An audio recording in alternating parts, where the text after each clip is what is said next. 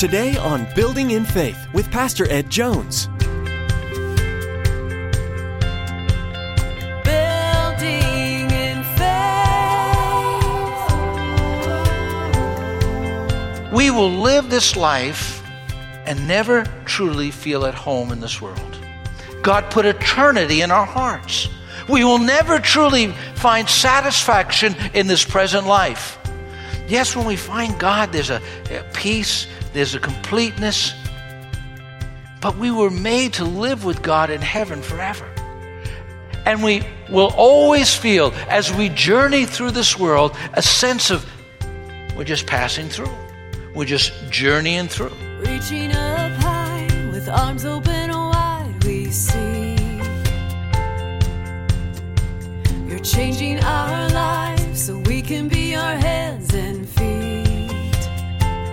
We all feel a discomfort and dissatisfaction with life. If we sit long enough, all of us will come to an understanding that we don't quite feel right here on earth. The temporary nature and the sinful nature of our world doesn't feel right. Today, Pastor Ed tells us that's because we belong in an eternal existence with God. God is the Lord of time, and He has set things up in cycles that, if we're willing to look, point us to Him. He has set us here, in our specific generation, to contribute and to be seeking Him. Now, here's Pastor Ed with today's message The Days of Our Lives. Building in faith. We're going to open up to the book of Ecclesiastes. And I'm going to just read one verse. But this one verse is a key that literally unlocks all 15 verses from chapter 3, verse 1, all the way to chapter 3, verse 15. Now, in this passage of Scripture is one of the most well known poems, pieces of poetry in the Old Testament, and especially in the book of Ecclesiastes.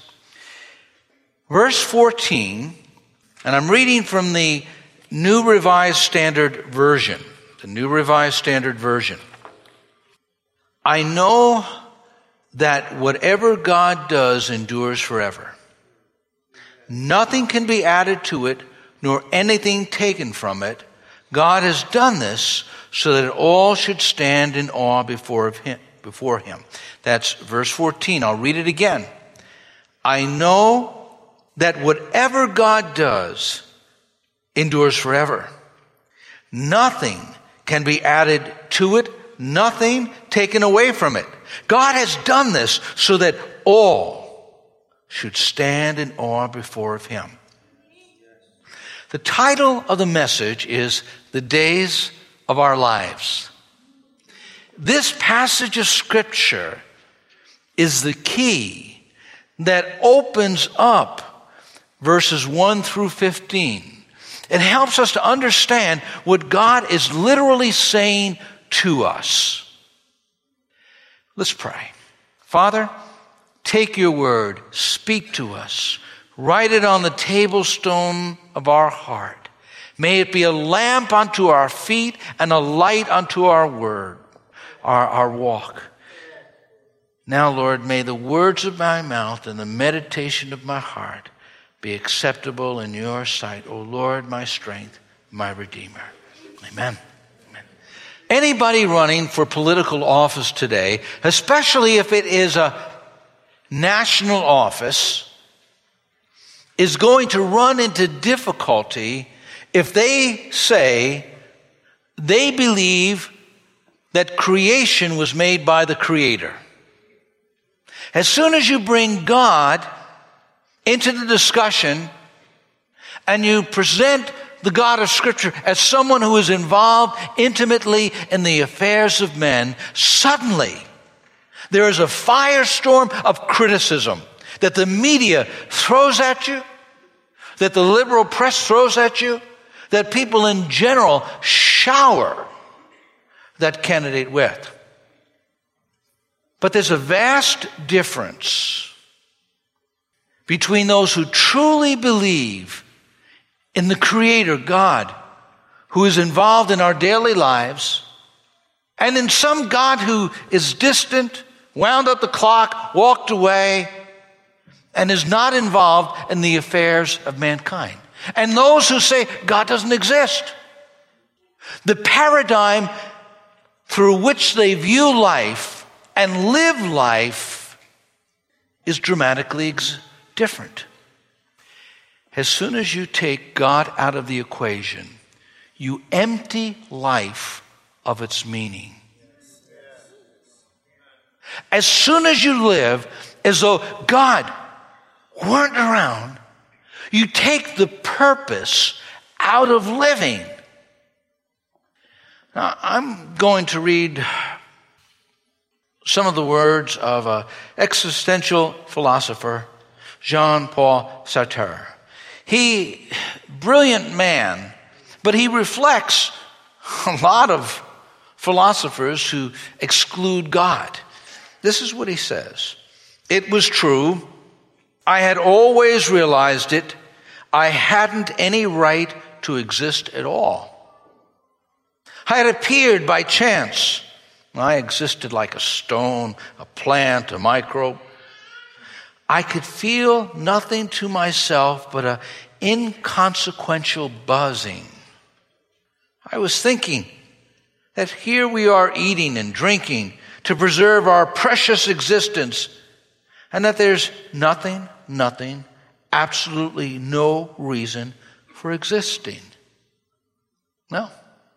If we're just a product of some evolutionary process, if we're just merely an accident, right on.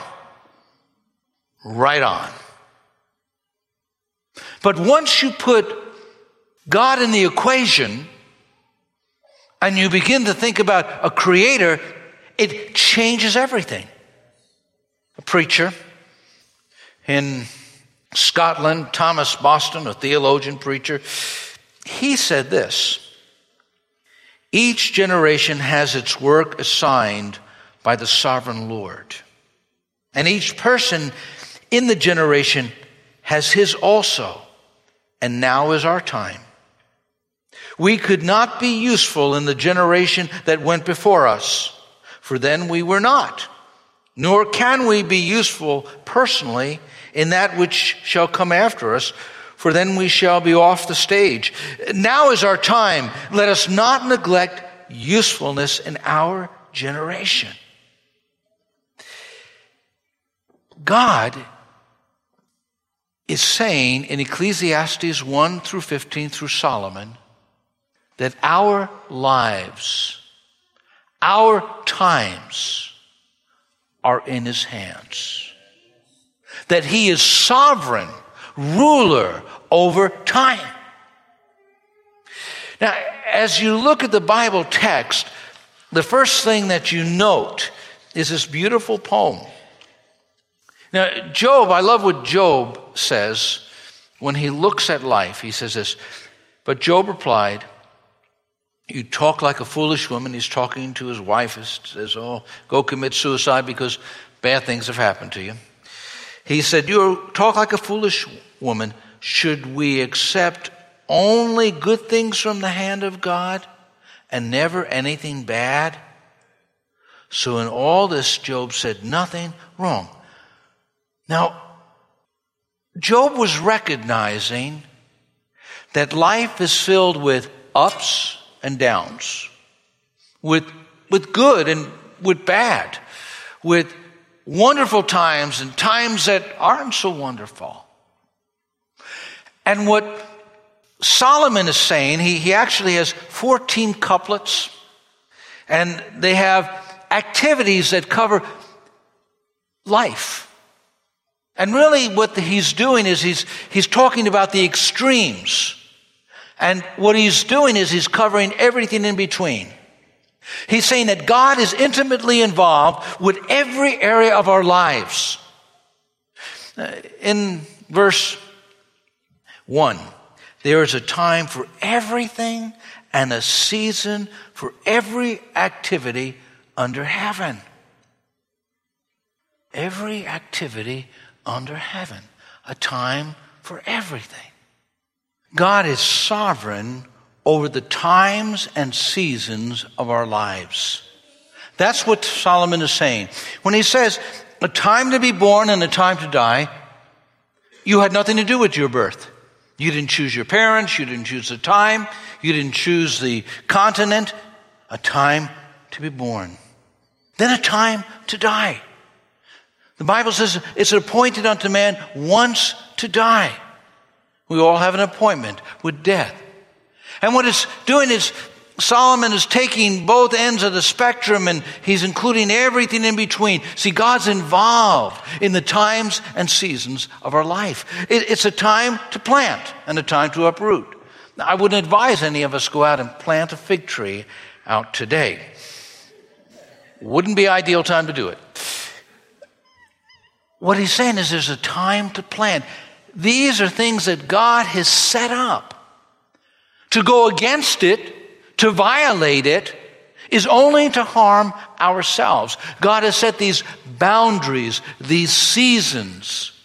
And when we recognize and live within those, we experience and we can experience God's presence in our life and His help through those various times. A time to kill and a time to heal. Uh, there's a time for judgment where those who have broken God's law and killed others, their lives will be taken. Or in war, a time to heal, a time to tear down. You, you tear down the old and you build the new. With buildings, there's a life cycle to, to buildings.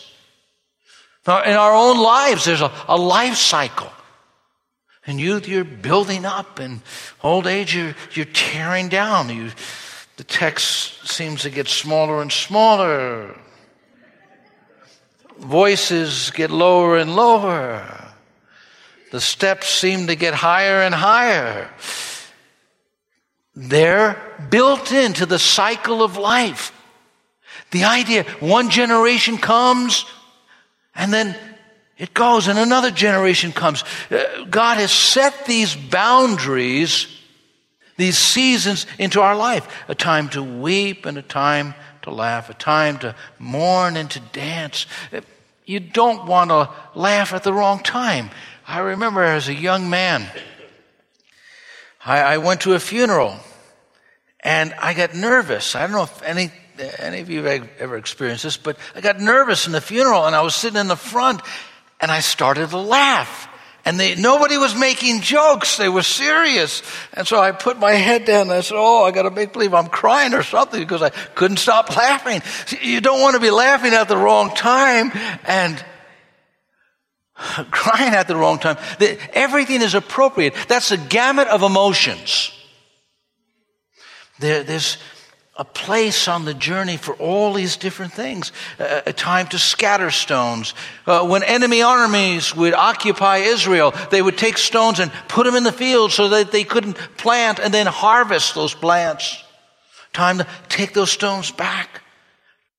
And it goes on to say a time to search and a time to give up, a time to keep and a time to throw away. I think about when you're young, you're gathering.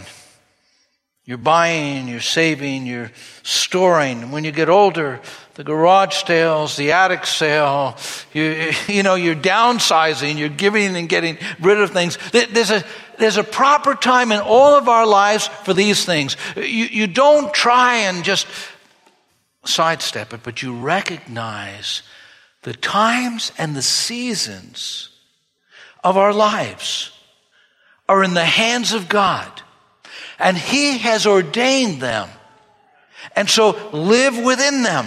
Recognize that where it's not arbitrary, but it's designed by God.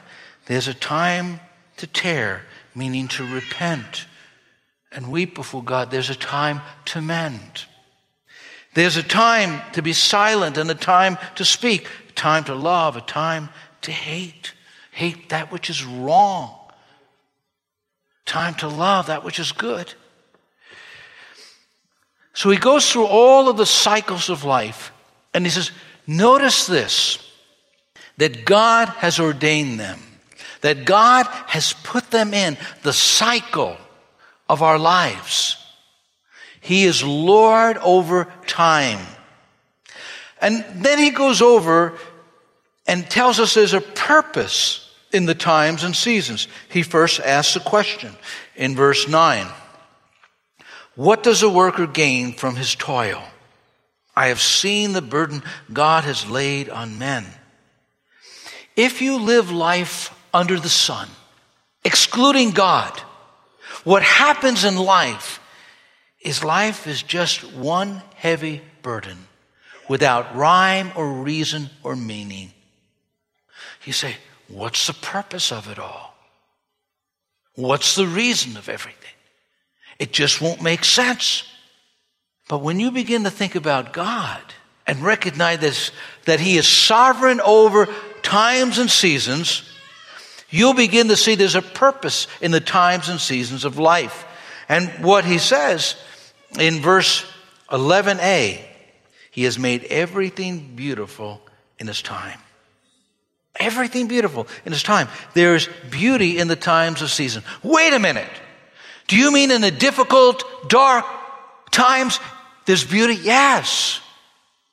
If you look to God and you say, God, help me to see.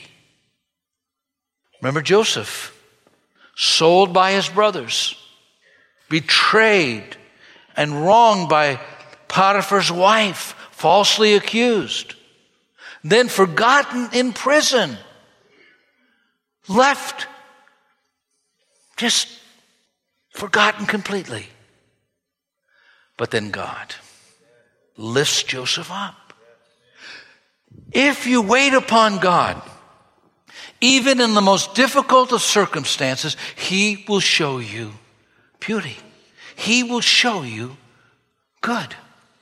How many know Nicholas Herman? I don't mean personally, but he was born in France in 1605 at the beginning of the 30 year war. He, as a teenager, entered into the service, was severely wounded. After service, he went out and worked various jobs, but he felt that his life was literally insignificant. And so he decided to go into a monastery, into a cloister. And so he went uh, to the Carmel, Carmelite monastery, and there they gave him the great job of working in the kitchen. He felt humiliated and he complained and grumbled in his spirit and heart for several years. And then one day, he looked at what he was becoming and he didn't like it. And so he said, I'm, I'm going to seek God in this. And he began to seek God in the midst of this work that he felt was absolutely insignificant. And as he began to seek God, people noticed a change in him a joy, a peace. And they asked him, Why are you so different? And he began to tell them about the presence of God in his life. And then he wrote a book, Practicing the Presence of God. You know him as Brother Lawrence. That book literally impacted the church around the world. God could make something beautiful out of something difficult. Good times come into our lives and bad times come into our lives. There are times of laughter, there's times of weeping. There's times of pain and there's times of joy. If we recognize that God is sovereign over the times and seasons and He has set this in this world and we're a part of it and this sovereign God can help us if we put our lives in His hands. My times are in your hands, the psalmist would say.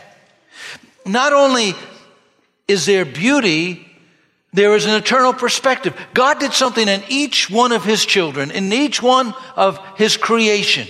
He didn't do it for animals, He did it for people. The Bible says that He put eternity in their heart. So we have an eternal perspective we will live this life and never truly feel at home in this world. God put eternity in our hearts. We will never truly find satisfaction in this present life. Yes, when we find God, there's a, peace, there's a completeness. but we were made to live with God in heaven forever. And we will always feel, as we journey through this world, a sense of we're just passing through. We're just journeying through. And so God has put eternity in our hearts. And because of that also, we know that there's more than just this life. You know, with the years as they pass on, and, and people that are older can share with and identify with what I'm saying. There's so many things you'd love to do. So many things that you feel like, boy, I'd like to do this and that and the other. And life isn't long enough to complete the things that you'd like to do. But God has an eternity for us, and He wants us to recognize that. And we see that something's wrong. Everything seems to be temporal. That's because we're eternal. We're made in the image of God. We're made to look for something beyond this present life. And so there's a holy discontent. And there's also this sense that, you know, it has to be more than just this present life. We want to live longer. We want more years. And that's a reflection of eternity in our hearts. So God's purpose, when we go through these things, it reminds us with the, the one generation coming and another generation going, and one, the sun rising and the sun setting, this constant rhythm of nature, this constant continual similarity between what was and is and shall be. It helps us to realize wait a minute, there's something more. There's something more. Now, not only are we to have that response, that there's something beautiful in life and there's eternity set in our hearts and that informs us on how we face the various seasons of life. But God has done this to be reverenced, to be revered, to be honored for the times and seasons of life. It says this I know that everything God does will endure forever. Nothing can be added to it, nothing taken from it. God does it so men will revere him. What it's saying is this Control isn't in your hands, it's in His hands. And He does it so that we will recognize we think we may control things. We think we may control. No, no, no. He controls it. And He wants mankind to realize that He is in control so that they will reverence, revere Him. And, and that means that I'm going to trust in His sovereignty. If you look at the text, I know that everything God does will endure forever. Nothing can be added to it, nothing taken from it. God does it so that men will revere him. See, what God does is absolutely complete. I write an article for the bulletin and my wife edits it and then they send it to the editor and then they edit to edit it. They always are finding mistakes or things that can be improved on anything that we do, it's incomplete. It's, it's, it's imperfect. Uh, we renovated 80,000 square feet at Casperkill and we tried to set the offices up, the rooms up, and everything up. We thought it through, prayed about it, thought it through, talked it through, debated it. But after it, afterwards, we realized, man, we'd do this different, that different, the other thing different. But when God does something, He does it perfect the first time.